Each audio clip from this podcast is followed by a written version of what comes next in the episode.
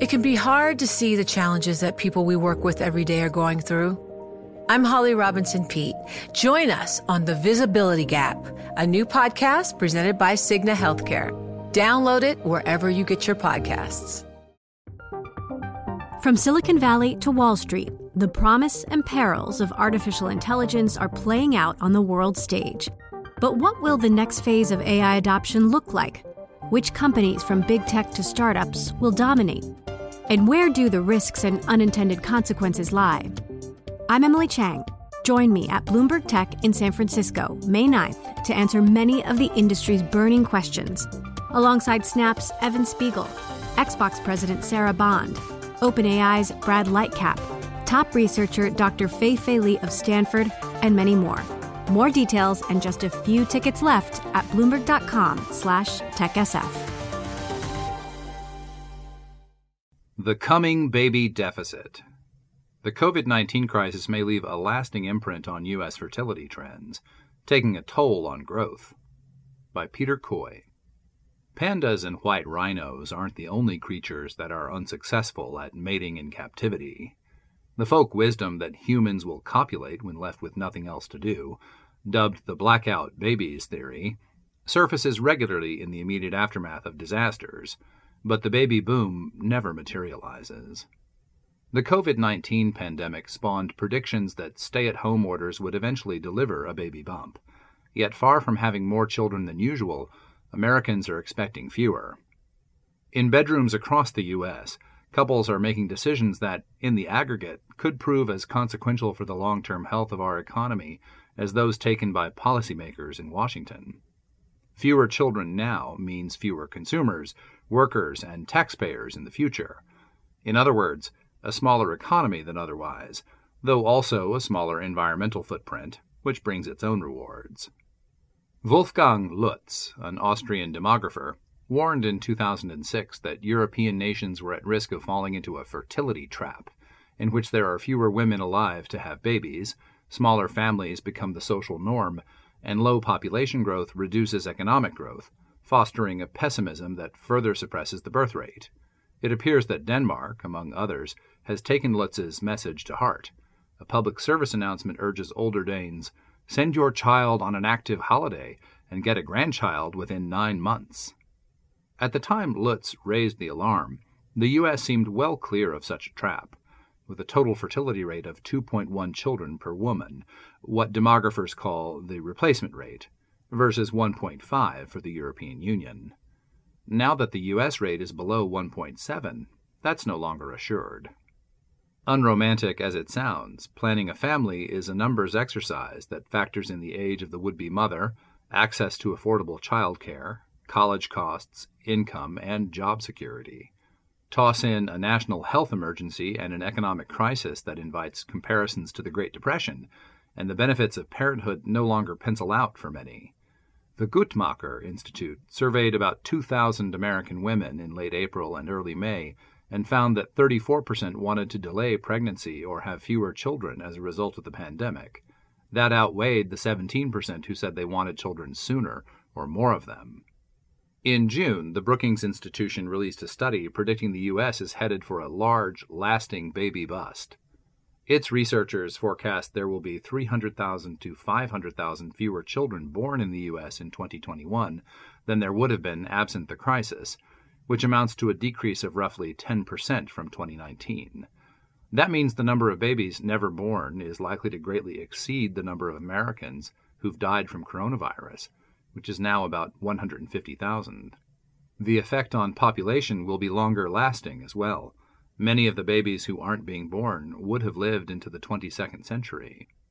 A lot of people I know at work and friends are saying they don't want to have children until this is over, says Tori Marsh, Director of Research at GoodRx, a price comparison and coupon site for prescription drugs based in Santa Monica, California. Marsh, 29, postponed her wedding which had been scheduled for November, because of the pandemic. It is definitely pushing back the timeline for babies, she says. If couples fully make up for lost time by having more children later, this drop in the birth rate will end up being just a blip. But demographers predict that many, if not most, of the births that are delayed will never be made up. There is this Panglossian narrative that delayed births will tend to recover, but statistically it doesn't happen, says Lyman Stone, Chief Information Officer of Demographic Intelligence, a consulting firm whose clients have included Procter & Gamble and JP Morgan Chase. Lack of time is the most important reason the birth rate is unlikely to revert back to trend once the pandemic is over.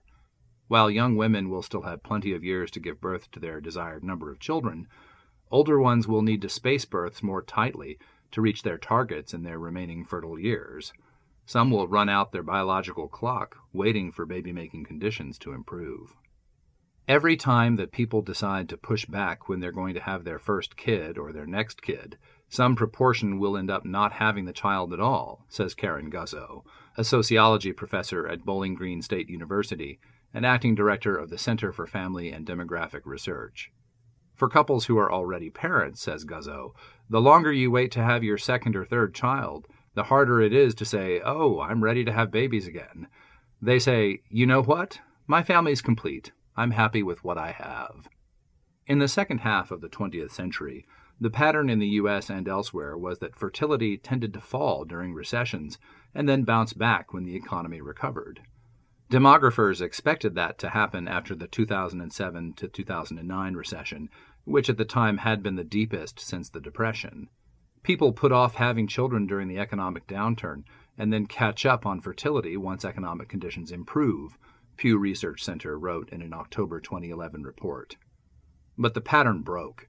The post recession rebound never came, even as the U.S. economy staged the longest expansion on record. Birth rates for women in their 20s, which had dropped 25% or more during and shortly after the recession, kept falling, and they stayed flat for women in their 30s. Had pre recessionary fertility patterns been sustained through 2019, there would have been 6.6 million more births, and nearly 3 million more women would have had their first child over the last 11 years says Kenneth Johnson, a sociologist and demographer at the University of New Hampshire's Carsey School of Public Policy.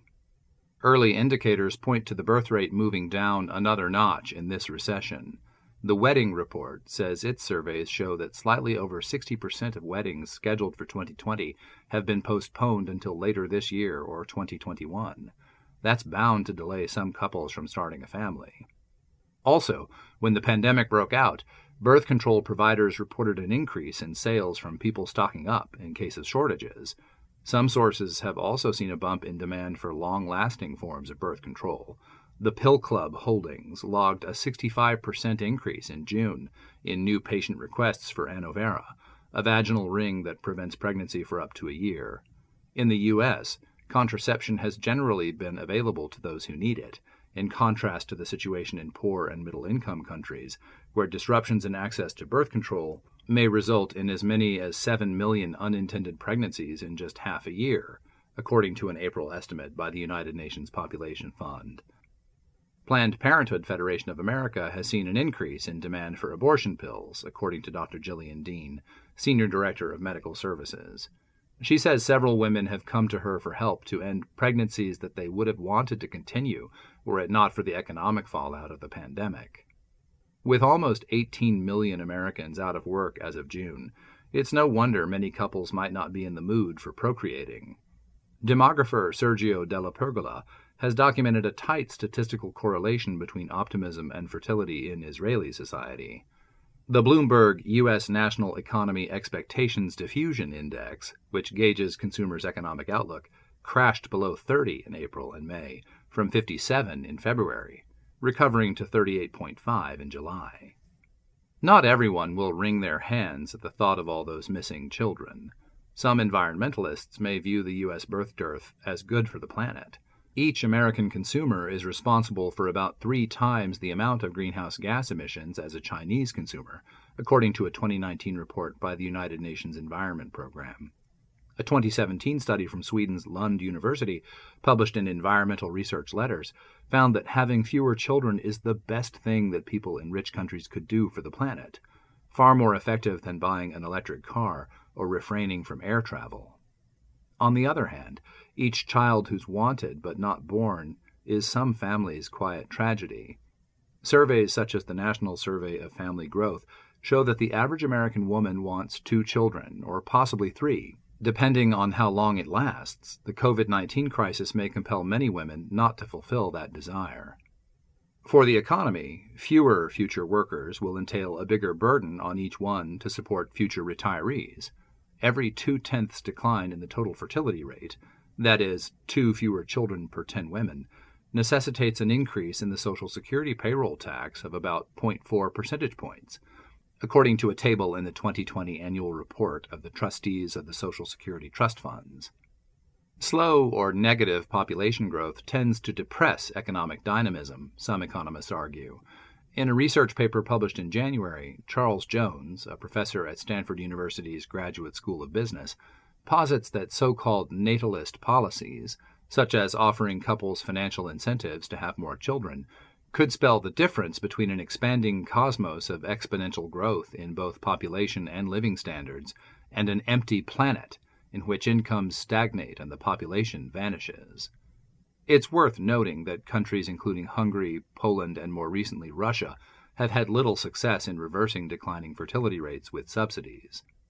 Even when the pandemic is over, many of the factors that have pushed down fertility rates in the U.S. will remain in place. Those include the penalty to women's careers for having children and the high cost of childcare, education, and health insurance. Childcare is particularly salient for couples who already have one child because they're more aware of how problematic it is, says Bowling Green's Guzzo. In some states, childcare is more expensive than college. As important as childcare is, pandemic related federal aid given to the sector has been less than the sum given to Delta Airlines, University of Michigan economist Betsy Stevenson told Politico magazine. Any attempt to divine the future of fertility is complicated by the fact that there are different ways to measure it, and sometimes they contradict each other. One indicator that's pointing strongly negative is the number of births, which hit a 35 year low last year and is likely to be even lower this year. Another is the total fertility rate, which is a snapshot of the birth rates for women of all ages in a given year. It has fluctuated wildly over the past century it was 3.31 at the end of World War I, fell to 2.15 during the Depression, rose to 3.68 in 1957, fell to 1.74 in 1976, then rose to 2.12 in 2007. At that time, just before the financial crisis, the U.S. rate was among the highest of the wealthy nations. A total fertility rate of about 2.1, the replacement rate, is what's required to stabilize the population over the long term. But the 2007 peak in fertility was short lived. The rate fell in the last recession and kept going down after it, falling to 1.89 in 2011 and hitting 1.68 last year. The fact that the total fertility rate has fluctuated widely suggests that there's at least a possibility its next move is up. That's what the Social Security trustees are banking on. Their 2020 annual report, which was prepared before the pandemic, makes an intermediate projection that the total fertility rate will rise to 1.95 by 2029 and then stay there through 2095, the end of the forecast period. In an emailed statement, Social Security Chief Actuary Stephen Goss cited the surveys that women want two or more children. That suggests that the current reduction in the total fertility rate will not be permanent, he wrote. Setting aside the current crisis, it's possible that today's 20 something women intend to have babies at later ages than their mothers or older sisters did. If so, that wouldn't be reflected in today's low total fertility rate. The total fertility rate is a tricky concept. It's the number of children an imaginary woman would have over her lifetime if her likelihood of having a baby in each year of life matched what the birth rate is now for women of that age. For example, at 16, she experiences the birth rate of today's 16 year olds. At 38, she experiences the birth rate of today's 38 year olds. In contrast, the easier to understand completed fertility rate measures how many babies women actually have over their reproductive lives. That number has stayed high. Today's women who are 49 years old have had 2.1 children on average, which is a bit higher than the 49 year olds of a few years ago. Certainly, women who are undergoing fertility treatments are as determined as ever to have children. Eva PenzeyMoog, 31, a user experience designer from Chicago, says some of the older women in her infertility support groups are literally in a race against the clock to collect as many eggs as they can before they're gone. Julie Christ, 39, and Rachel Anderson, 31, of Bristol, Connecticut, who have a 19 month old son, are trying for another child via in vitro fertilization. Sometimes we ask ourselves, what the heck are we doing? The world is so weird, says Anderson. You can call it naive. We want kids. With Alexander Tanzi and Maeve Shi. Join Bloomberg in San Francisco or virtually on May 7th for the Future Investor Data Powered Transformations. This 2024 event series will examine how data is not only playing a pivotal role in investment decisions, but serves as a driving force behind the construction of innovative, investable enterprises. This series is proudly sponsored by Invesco QQQ. Register at bloomberglive.com slash futureinvestor slash radio.